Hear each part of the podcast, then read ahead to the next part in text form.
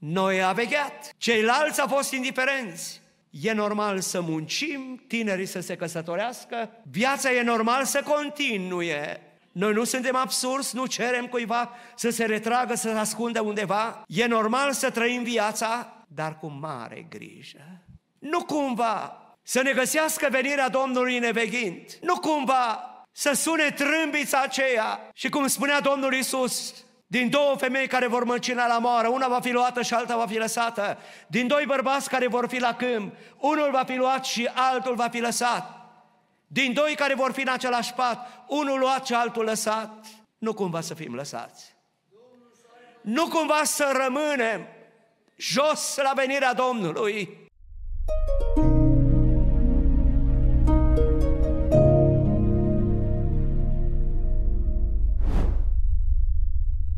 Dragi frați și surori, mă bucur să fiu împreună cu dumneavoastră în această dupămasă de har, în locul acesta de închinare.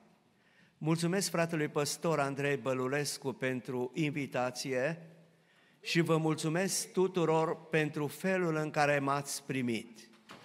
Și spun felul în care m-ați primit pentru că am simțit încă din parcarea bisericii că sunt bine primit și eu și fiul meu și frații mei, noi cei care am venit în această dupămasă să vă vizităm, să avem părtășie împreună cu dumneavoastră, să ne bucurăm în locul acesta de închinare.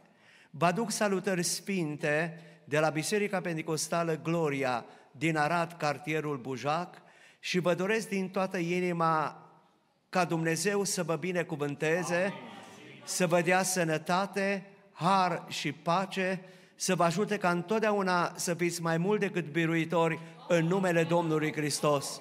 Domnul să binecuvânteze familiile dumneavoastră, Domnul să binecuvânteze biserica aceasta, Dumnezeu să ne binecuvânteze pe toți și să ne ajute să-L urmăm, să-L slujim din toată inima, toată viața și să facem lucrarea la care Bunul Dumnezeu ne-a chemat. Amin. Amin. Acum vă invit să vă ridicați.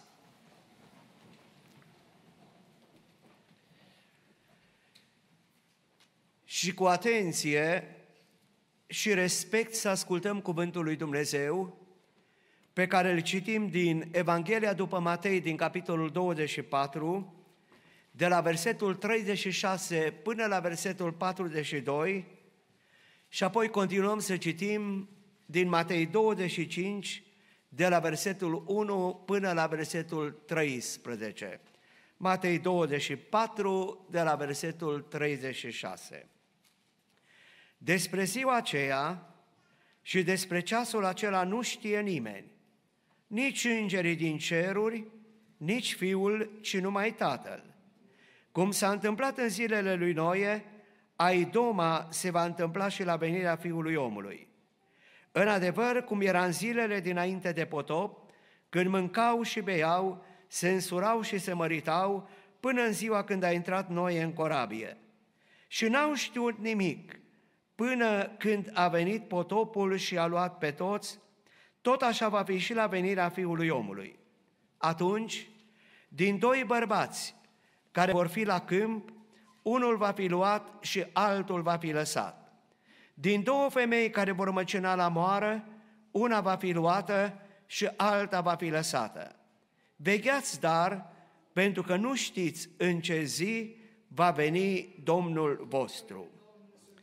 Atunci împărăția cerurilor se va asemăna cu zece fecioare care și-au luat candelele și au ieșit în întâmpinarea mirelui. Cinci din ele erau nechipzuite și cinci înțelepte. Cele nechipzuite, când și-au luat candelele, n-au luat cu ele un de lemn. Dar cele înțelepte, împreună cu candelele, au luat cu ele și un de lemn în vase. Fiindcă mirele zăbovia, au ațipit toate și au adormit. La miezul nopții s-a auzit o strigare, iată mirele, ieșiți în întâmpinare! Atunci toate fecioarele acelea s-au sculat și și-au pregătit candelele. Cele nechipzuite au zis celor înțelepte, dați-ne din unde lemnul vostru, căci ni se sting candelele. Cele înțelepte l-au răspuns, nu, ca nu cumva să nu ne ajungă nici nouă, nici vouă, ci mai bine duceți-vă la cei ce vând unde lemn și cumpărați-vă. Pe când se duceau ele să cumpere un de lemn, a venit mirele. Cei ce erau gata au intrat cu el în odaia de nuntă și s-a încuiat ușa. Mai pe urmă au venit și celelalte fecioare și au zis, Doamne, Doamne, deschide-ne! Dar el, drept răspuns, le-a zis, Adevărat vă spun că nu vă cunosc. Vegheați, dar, căci nu știți ziua nici ceasul în care va veni Fiul omului. Amin. Amin. Vă invit să reocupați locurile.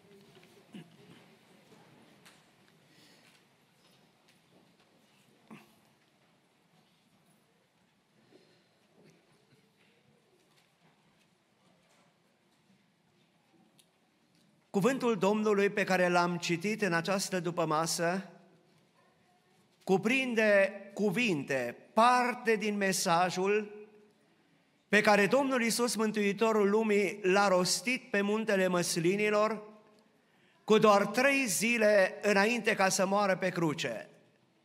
Citind cu atenție Evangheliile, înțelegem că în momentul acela, ucenicii care admirau foarte mult templul de la Ierusalim, ca de altfel toți iudeii, i-au arătat Domnul Iisus clădirea templului. Și Domnul Iisus Hristos a spus, vedeți voi toate aceste lucruri? Adevărat vă spun că nu va rămâne aici piatră pe piatră care să nu fie dărâmată. Și când Domnul a spus aceste cuvinte, s-a referit la templu care într-adevăr era o clădire deosebită, avea un renume internațional și era de o frumusețe deosebită. Dar Mântuitorul care știe toate lucrurile a spus, nu va rămâne piatră pe piatră care să nu fie dărâmată. Și când ucenicii l-au auzit pe Domnul spunând aceste cuvinte, l-au întrebat, spune-ne când se vor întâmpla aceste lucruri și care va fi semnul venirii tale și al sfârșitului veacului acestuia. Probabil că ucenicii când l-au auzit pe Domnul vorbind despre distrugerea templului, s-au gândit că lucrul acesta se va petrece la sfârșitul viacului. Ei credeau că acea clădire nu poate fi dărâmată, va rezista. Dar aș vrea noi să învățăm ceva din lucrul acesta. Tot ce face omul este pentru o vreme. Și istoria a dovedit lucrul acesta. Doar ceea ce este în cer este veșnic. Clădirea cu multe locașuri pe care Dumnezeu a pregătit-o pentru noi nu se va cutremura niciodată, nu va fi dărâmată, ci este veșnică.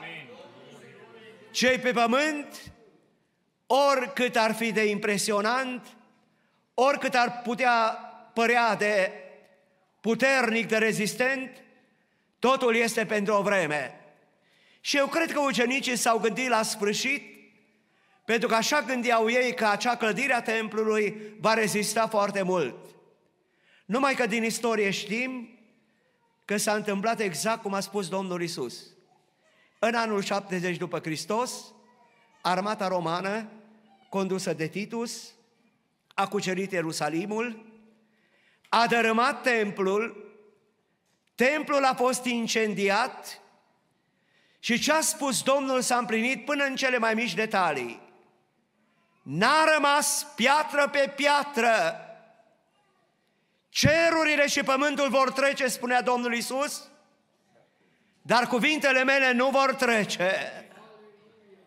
Și acolo pe muntele măslinilor, Domnul Isus, care este Părintele Veșnicilor, a răspuns întrebărilor ucenicilor și le-a vorbit despre vremurile sfârșitului, despre semnele care vor arăta că sfârșitul tuturor lucrurilor este aproape.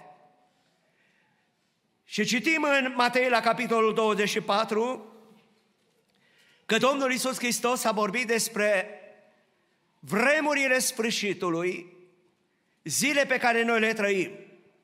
Și suntem interesați să cunoaștem cât mai multe lucruri și să le știm cât mai bine.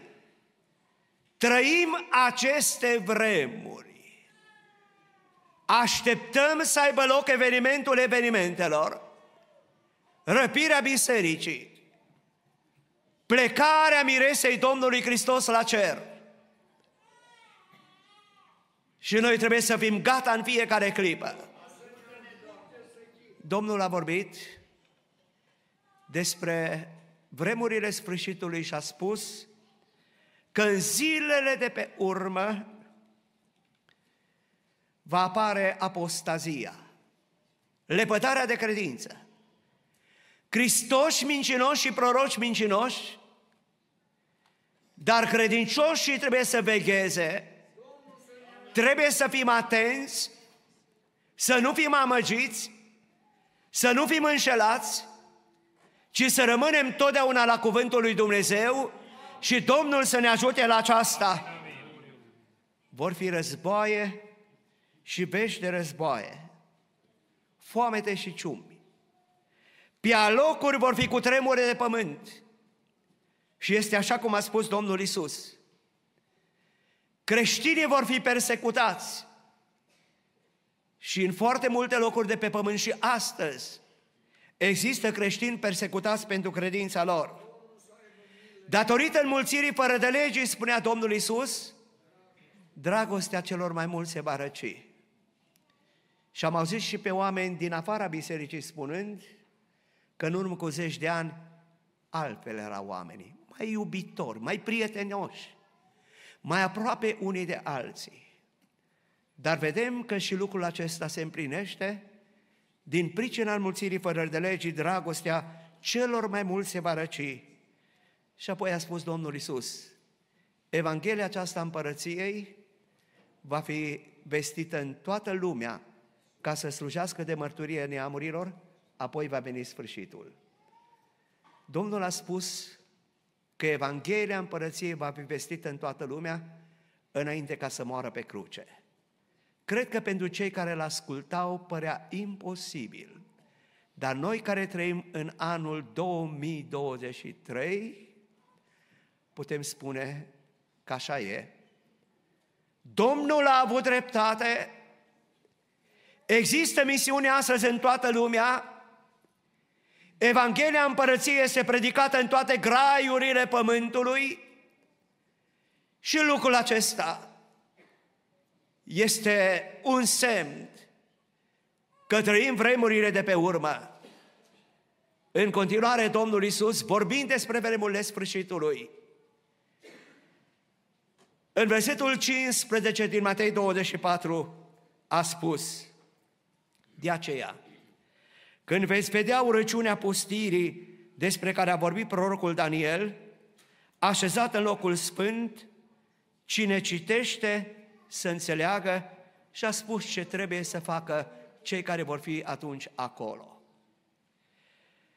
Prorocul Daniel a vorbit despre momentul în care urăciunea pustirii se va așeza în locul preasfânt. În Daniel, capitolul 9, citim despre cele 70 de săptămâni profetice pe care Dumnezeu le-a hotărât cu privire la Ierusalim și la poporul ales. Cercetând profețiile, scripturile, înțelegem că în cea de-a 70-a săptămână, la mijlocul ei, urăciunea pustirii se va așeza în locul sfânt. Potrivnicul, spune Pavel. Cel care se va ridica mai presus de ceea ce este Dumnezeu, va intra în locul sfânt, va intra în templu și va cere închinare. atunci va încerta, înceta jertfa necurmată și atunci cel care va intra în locul sfânt se va așeza în locul lui Dumnezeu și va cere închinare. Și atunci vor începe ultimii trei ani și jumătate din ultima săptămână, din cea de-a 70-a săptămână, perioada în care va fi cel mai greu pentru Israel și pentru toți aceia care vor fi pe pământ atunci și nu vor fi în cer. Și poate mă întreabă cineva, Domnul a spus că într-adevăr și acesta va fi un semn al sfârșitului. Urăciunea pustirii despre care vorbi Daniel va intra în locul sfânt. Dar care este situația?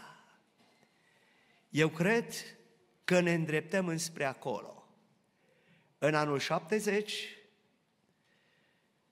armata romană condusă de Titus a cucerit Ierusalimul, a dărâmat templu, n-a rămas piatră pe piatră care să nu fie dărâmată, Iudeea a rămas fără patrie și știți bine că aproape 1900 de ani Israelul a fost fără țară. Dar Dumnezeu a lucrat într-un mod deosebit și în data de 14 mai 1948 a avut loc proclamarea oficială a statului Israel.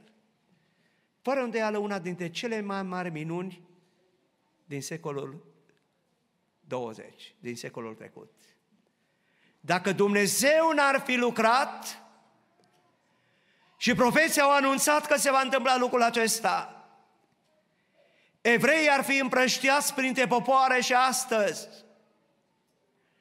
Dar Dumnezeu are un plan foarte precis. Profețiile se împlinesc, mulți evrei s-au întors acasă și evreii israeliții au înființat Institutul Templului și din câte am citit am înțeles că au totul pregătit. Pentru că atunci când va fi posibil să construiască templul pe muntele Moria, și va fi posibil lucrul acesta. Apoi,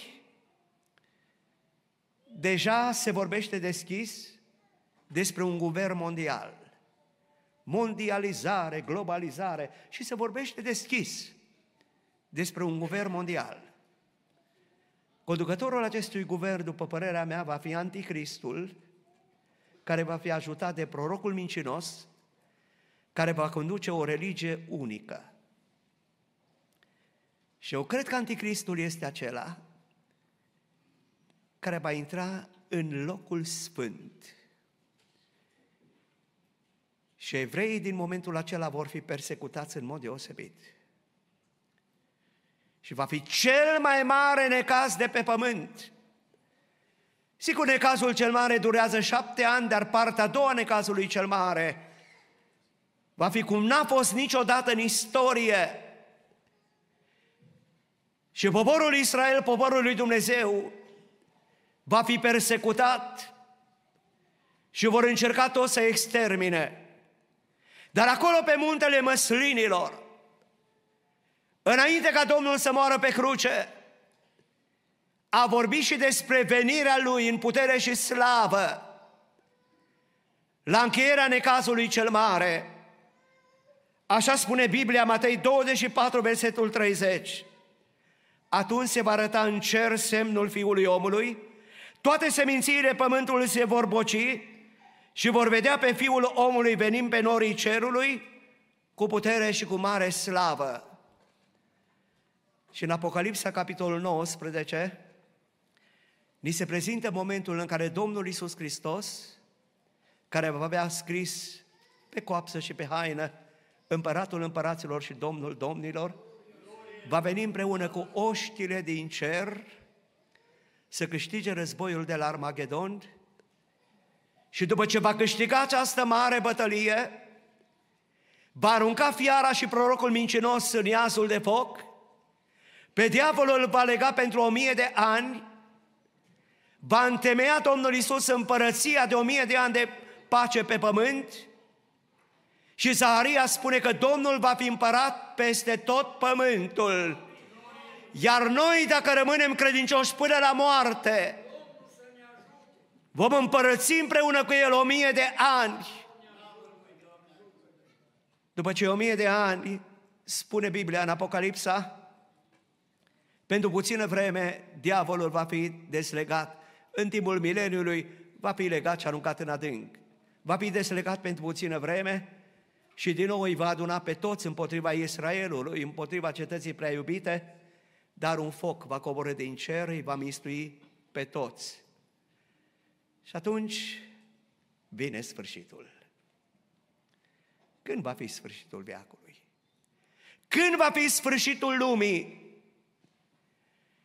Biblia spune că diavolul va fi aruncat în iazul de foc, pământul și cerul vor fugi dinaintea Domnului, Petru spune în ziua aceea, cerurile vor trece cu trosnete, trupurile cerese vor topi de mare căldură și pământul cu tot ce este pe el va arde. Și va avea loc după aceea temuta judecată de la urmă. Va avea loc învierea generală când toți cei care s-au născut și au murit în toată istoria vor învia pentru judecată și vor sta înaintea tronului de judecată a Domnului Isus Hristos.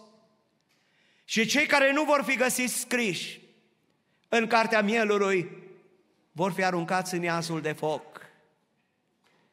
Apoi spune Biblia că moartea și locuința morților vor fi aruncate în iazul de foc.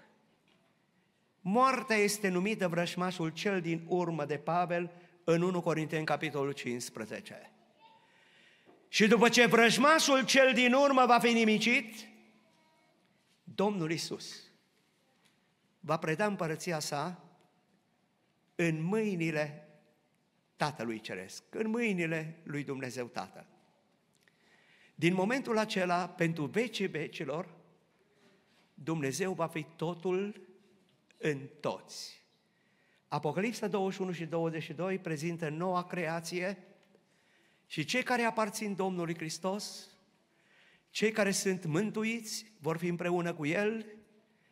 În noua creație unde totul va fi desăvârșit, Dumnezeu va fi totul în toți, acolo nu va mai fi nici durere, nici moarte, nici despărțire, nu va fi nicio problemă, nicio durere, acolo Dumnezeu va fi totul și în toți. Domnul Isus atunci pe muntele măslinilor a prezentat câteva evenimente de, câteva dintre evenimentele sfârșitului,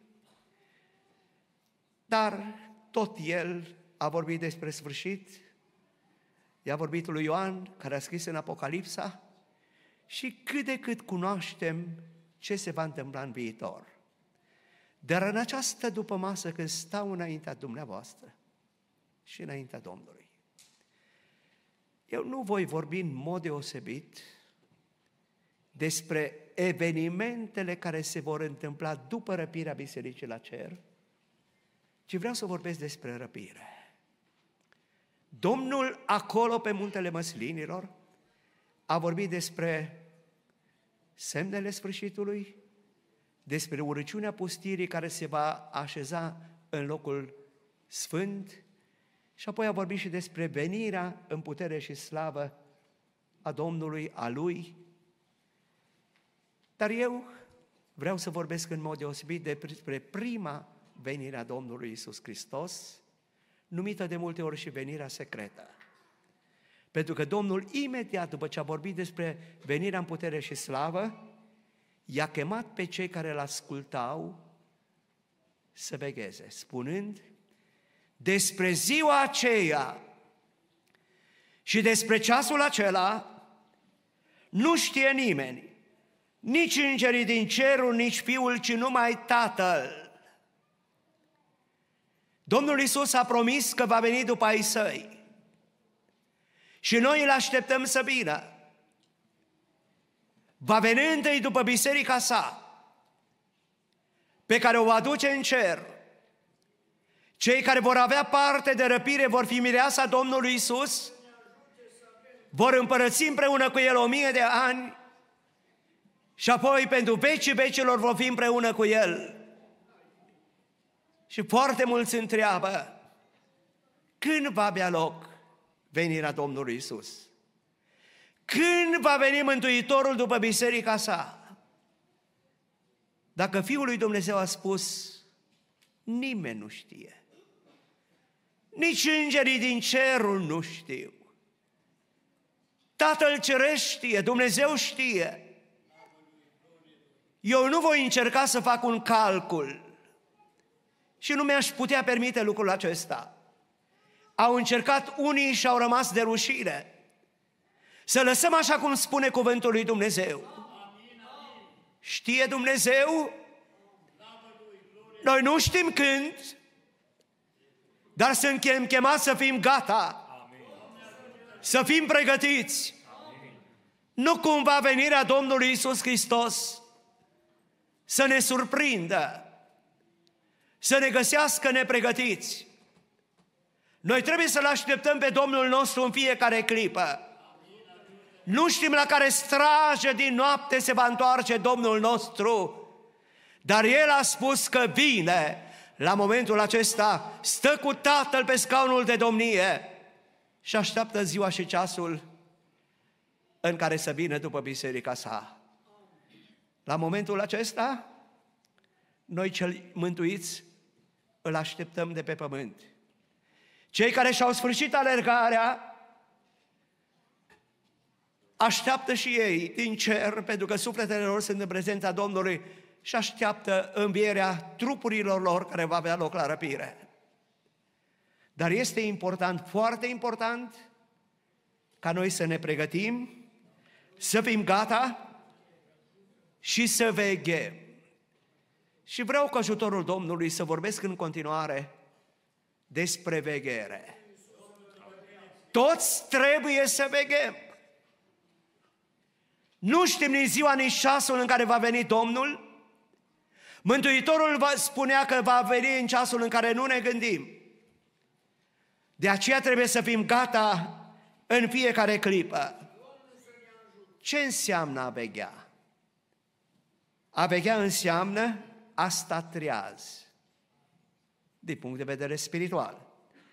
A supraveghea, a păzi, a fi atent, a ocroti. Asta înseamnă să veghezi. Și pentru a-i ajuta pe ascultătorii săi să înțeleagă cât mai bine ce înseamnă a veghea, Domnul le-a vorbit în primul rând despre zilele lui Noe și i-a ajutat să înțeleagă ce înseamnă să vegheze dacă se uită cu atenție la ce s-a întâmplat atunci, în zilele lui Noe.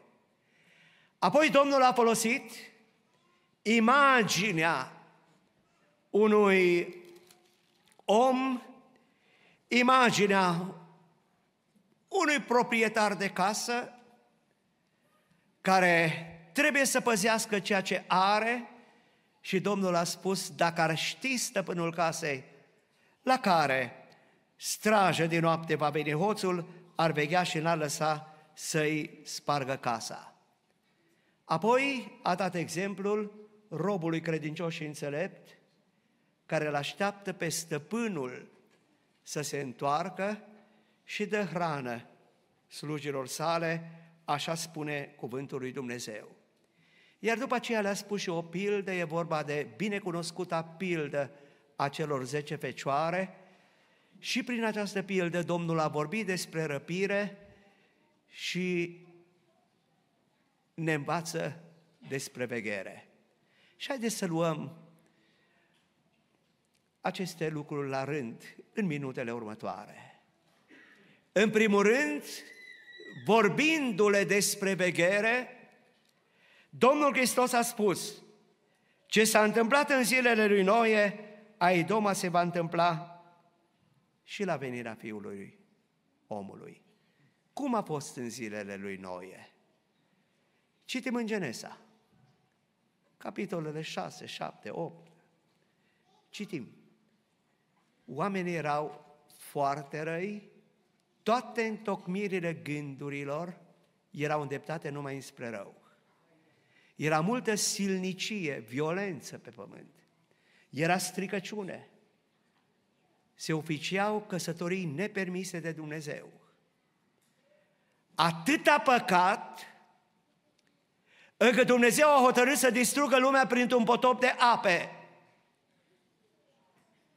Dar a fost acolo un om deosebit. Dacă cei mulți nu erau interesați de credință, de Dumnezeu, mâncau, beau, sensurau și se măritau și nu erau interesați decât de viața aceasta pământească.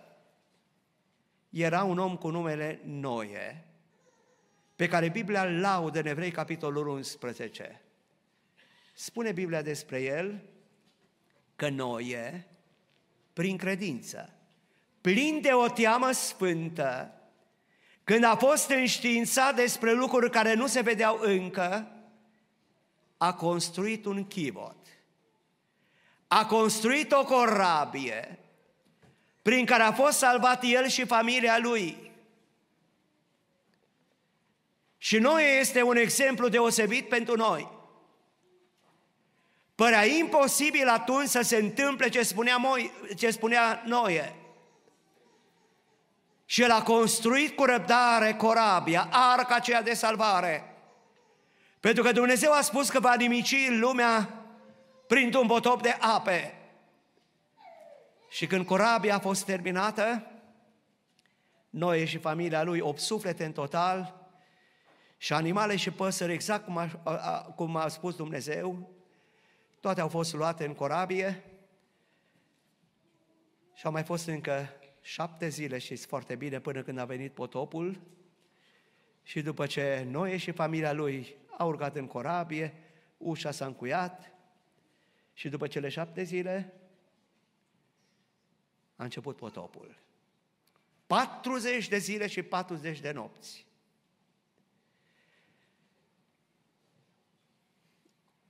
A plouat. Și au crescut apele pe pământ și au ajuns să acopere munții cei mai înalți. Și s-a întâmplat exact așa cum a spus Dumnezeu. Noi el a crezut pe Dumnezeu, ceilalți nu l-au crezut. Și Domnul spunea că ce s-a întâmplat în zilele lui Noie, a idoma se va întâmpla și în zilele Fiului Omului. Și spune cuvântul, sunt cuvintele Domnului Isus Hristos, atunci, din doi bărbați care vor fi la câmp, unul va fi luat și altul va fi lăsat, din două femei care vor măcina la moară, una va fi luată și alta va fi lăsată. Vegheați dar, pentru că nu știți în ce zi va veni Domnul vostru. Ce învățăm din această pagină de istorie a planetei? Domnul le-a adus aminte de zilele lui Noe. Oamenii de atunci erau interesați numai de viața de fiecare zi, trăiau în păcat, erau răi, erau violenți, dar spre deosebire de ei, nu era neprihănit, curat la suflet, credea ceea ce Dumnezeu i-a spus și prin credință a construit corabia aceea de salvare. Și noi suntem chemați să veghem. Noi a vegheat. Ceilalți au fost indiferenți. E normal să muncim, tinerii să se căsătorească, Viața e normal să continue. Noi nu suntem absurzi, nu cerem cuiva să se retragă, să se ascundă undeva. E normal să trăim viața, dar cu mare grijă. Nu cumva să ne găsească venirea Domnului neveghind. Nu cumva să sune trâmbița aceea Și cum spunea Domnul Isus, din două femei care vor măcina la moară, una va fi luată și alta va fi lăsată. Din doi bărbați care vor fi la câmp, unul va fi luat și altul va fi lăsat. Din doi care vor fi în același pat, unul luat și altul lăsat. Nu cumva să fim lăsați. Nu cumva să rămânem jos la venirea Domnului. Să învățăm de la noi să credem ce spune cuvântul Domnului, să credem ce spun Scripturile, să ne păzim de păcat, să ne păzim de tot ce ni se pare că este rău. Chiar dacă în lumea în care noi trăim sunt atâtea lucruri cu care Biblia nu este, nu este de acord, se fac atâtea păcate și lumea s-a îndepărtat atât de mult de Dumnezeu, lumea este tot mai secularizată. Noi să rămânem în credință, să rămânem în Hristos, să ne detăm privirile în sus, pentru că așa spunea Domnul Isus, când veți vedea toate aceste lucruri întâmplându-se, să vă uitați în sus și să vă ridicați capetele, pentru că izbăvirea voastră se apropie. Domnul să ne ajute să avem ochii inimii deschiși tot timpul, să veghem, să ne rugăm, să postim, să ne păzim de tot ceea ce este rău. Și atunci vom avea parte de răpire la venirea Domnului Isus. În continuare, Domnul a prezentat o imagine. Stăpânul casei care își păzește proprietatea. Și Domnul a spus, dacă ar ști stăpânul casei la care strage din noapte va veni hoțul, ar veghea și n-ar lăsa să-i spargă casa. Noi trebuie să veghem, să avem grijă de ceea ce am primit, fără bani și fără plată.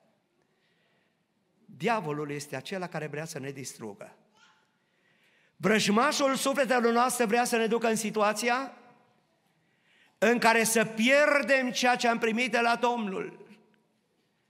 Vă aduceți aminte de Esau. Datorită nevegherii a pierdut dreptul de întâi născut pentru o mâncare și apoi n-a primit binecuvântarea. Vegheați, spune autorul epistolei către evrei, să nu fie între voi nimeni curvar sau lumesc ca Esau, care pentru o mâncare și-a pierdut dreptul de întâi născut și apoi chiar dacă ar fi dorit binecuvântarea și a cerut-o cu lacrimi, n-a primit-o. Iubiții mei ascultători, noi am fost născuți din nou. Avem dreptul de întâi născut. Nu cumva să pierdem ce am primit prin credință, fără bani și fără plată, pentru că Domnul ne-a mântuit, ne-a înfiat, ne-a așezat în biserica sa, în împărăția sa, îi aparținem Domnului Isus Hristos. Apoi în mesajul către Biserica din Sardes citim că la un moment dat Domnul a spus ai câteva nume care nu și-au mânjit hainele, ei vor umbla împreună cu mine, pentru că sunt vretnici, vor fi îmbrăcați în haine albe, nu le voi șterge nici de cum numele din cartea vieții. Frații mei, să veghem ca nu cumva pentru o plăcere, pentru bani sau pentru altceva. Să ni se șteargă numele din cartea vieții. Cel care le-a scris le poate și șterge. Să avem foarte, foarte mare grijă. Să respingem toate ereziile nimicitoare,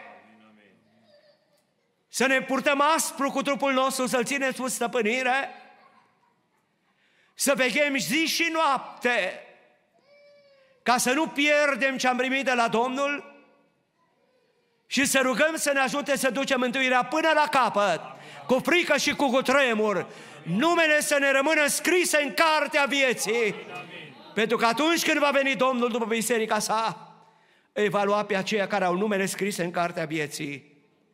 Apoi Domnul Isus a vorbit despre robul credincios și înțelept care spre deosebire de celălalt, care era rob rău, și-a făcut datoria.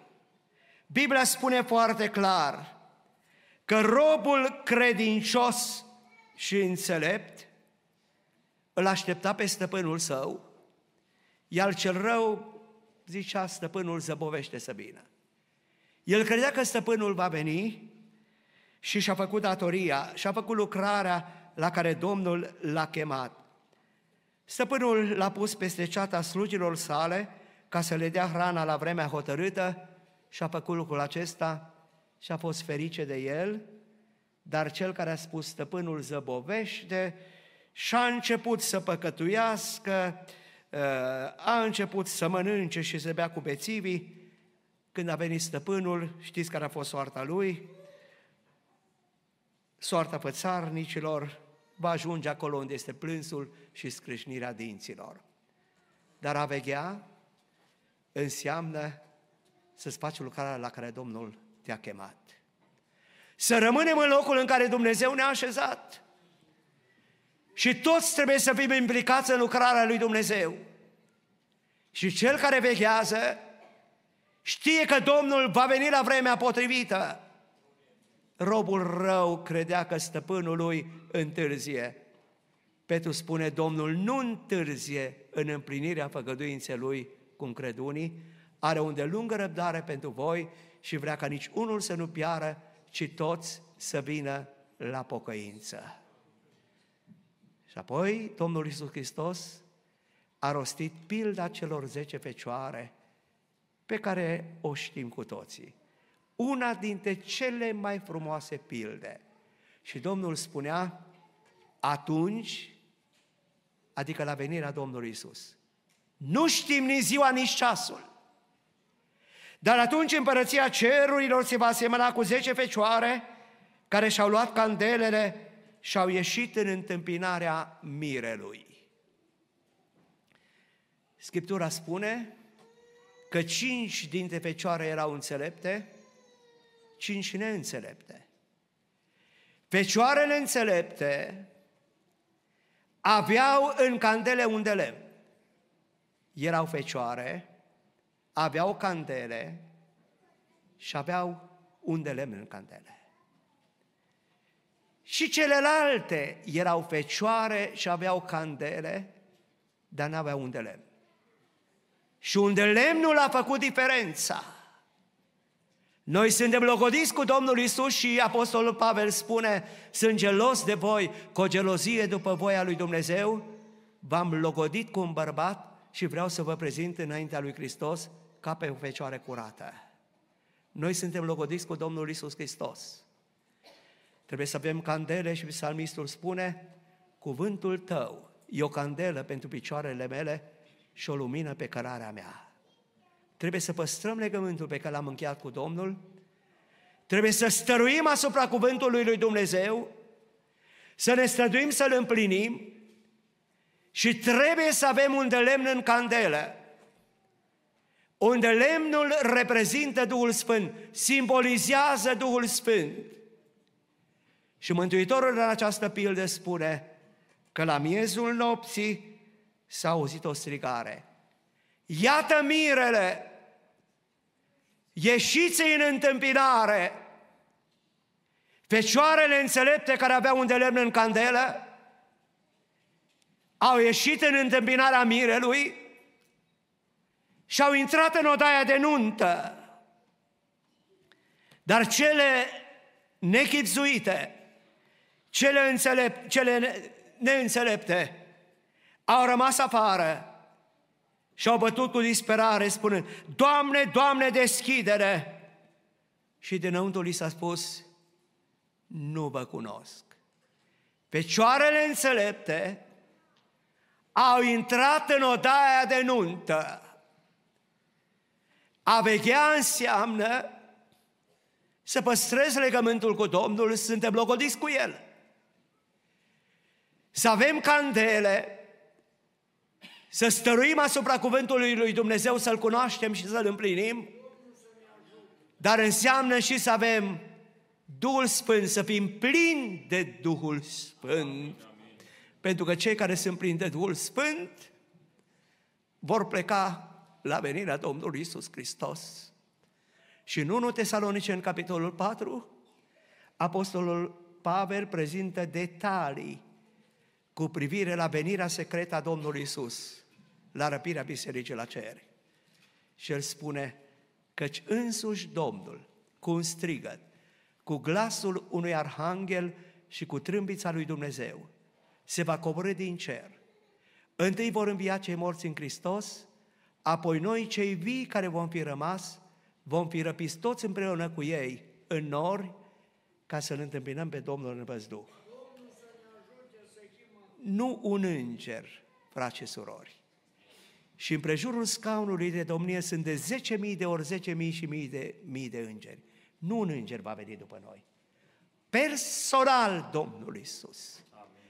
Până în văzduh, până pe norii cerului, se va auzi un glas dumnezeiesc, un sunet de trâmbiță.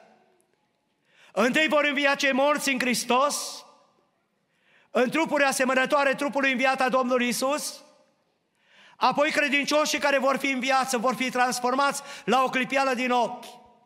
Cei înviați împreună cu cei transformați ne vom duce să-L întâmpinăm pe Domnul în văzduh, îl vom urma în cer și pentru vecii vecilor vom fi împreună cu El în gloria eternă.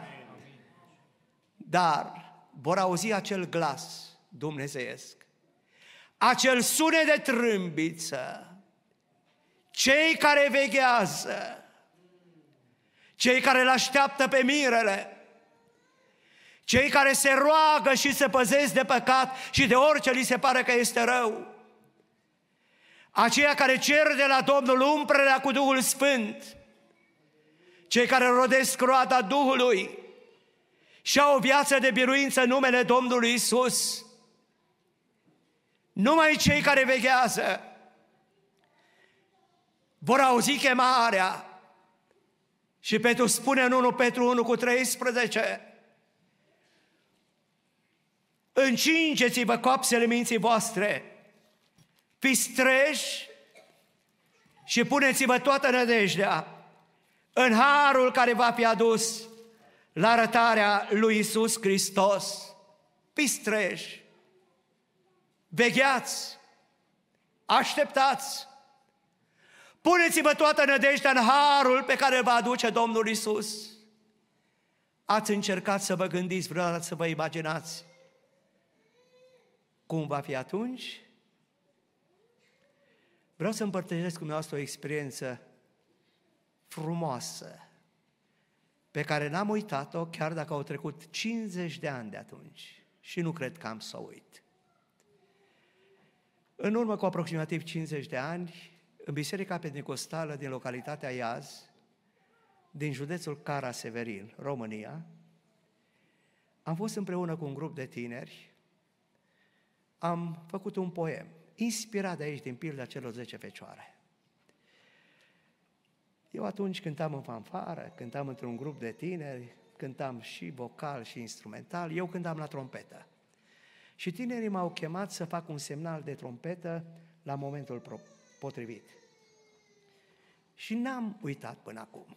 Și nu cred că am să uit cât, cât am să fiu în viață.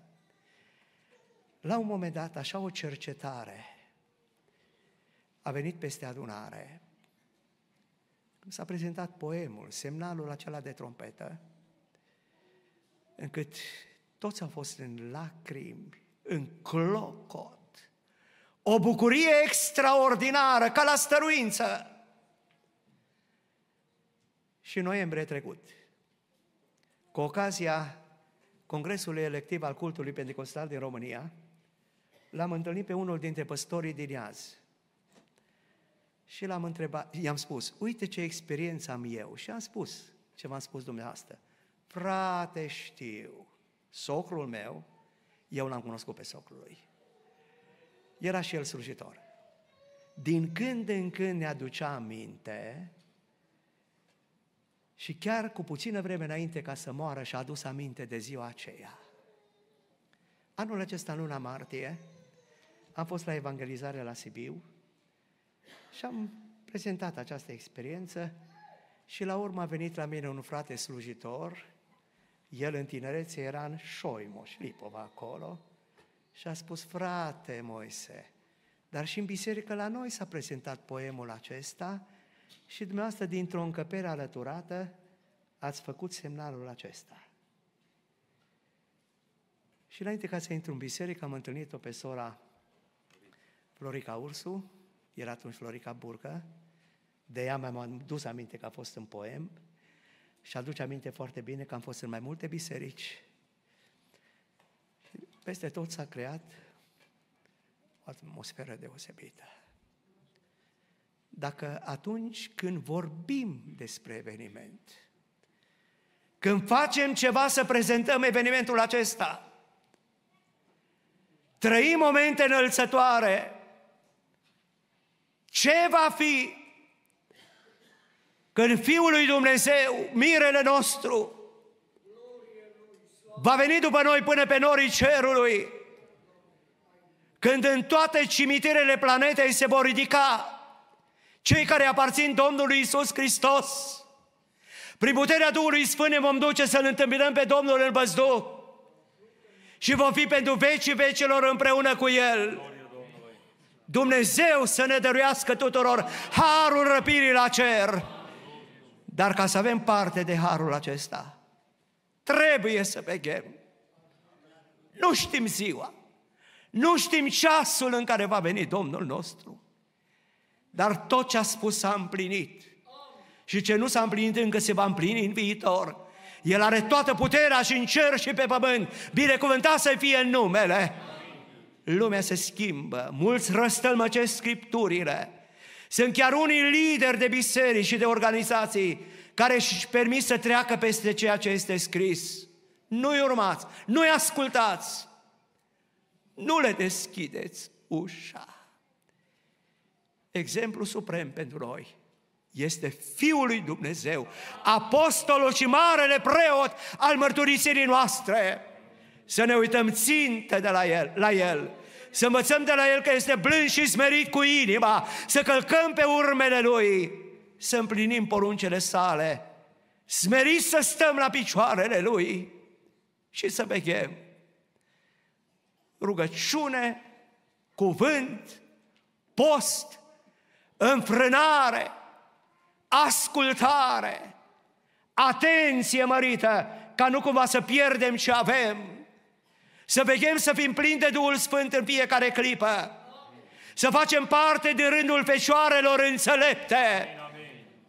Și la oricare strajă de noapte va veni Domnul, să fim pregătiți.